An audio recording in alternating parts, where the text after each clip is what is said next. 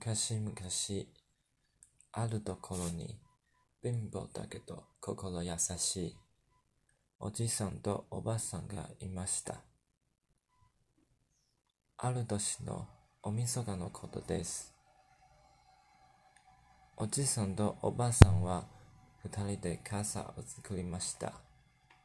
それを町へ持って行って売り、お正月のお餅を買うつもりです。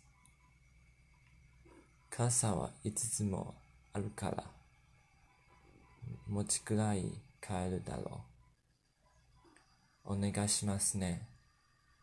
それから、今夜は雪になりますから、気をつけてくださいね。おじさんは五つの傘を持って出かけました。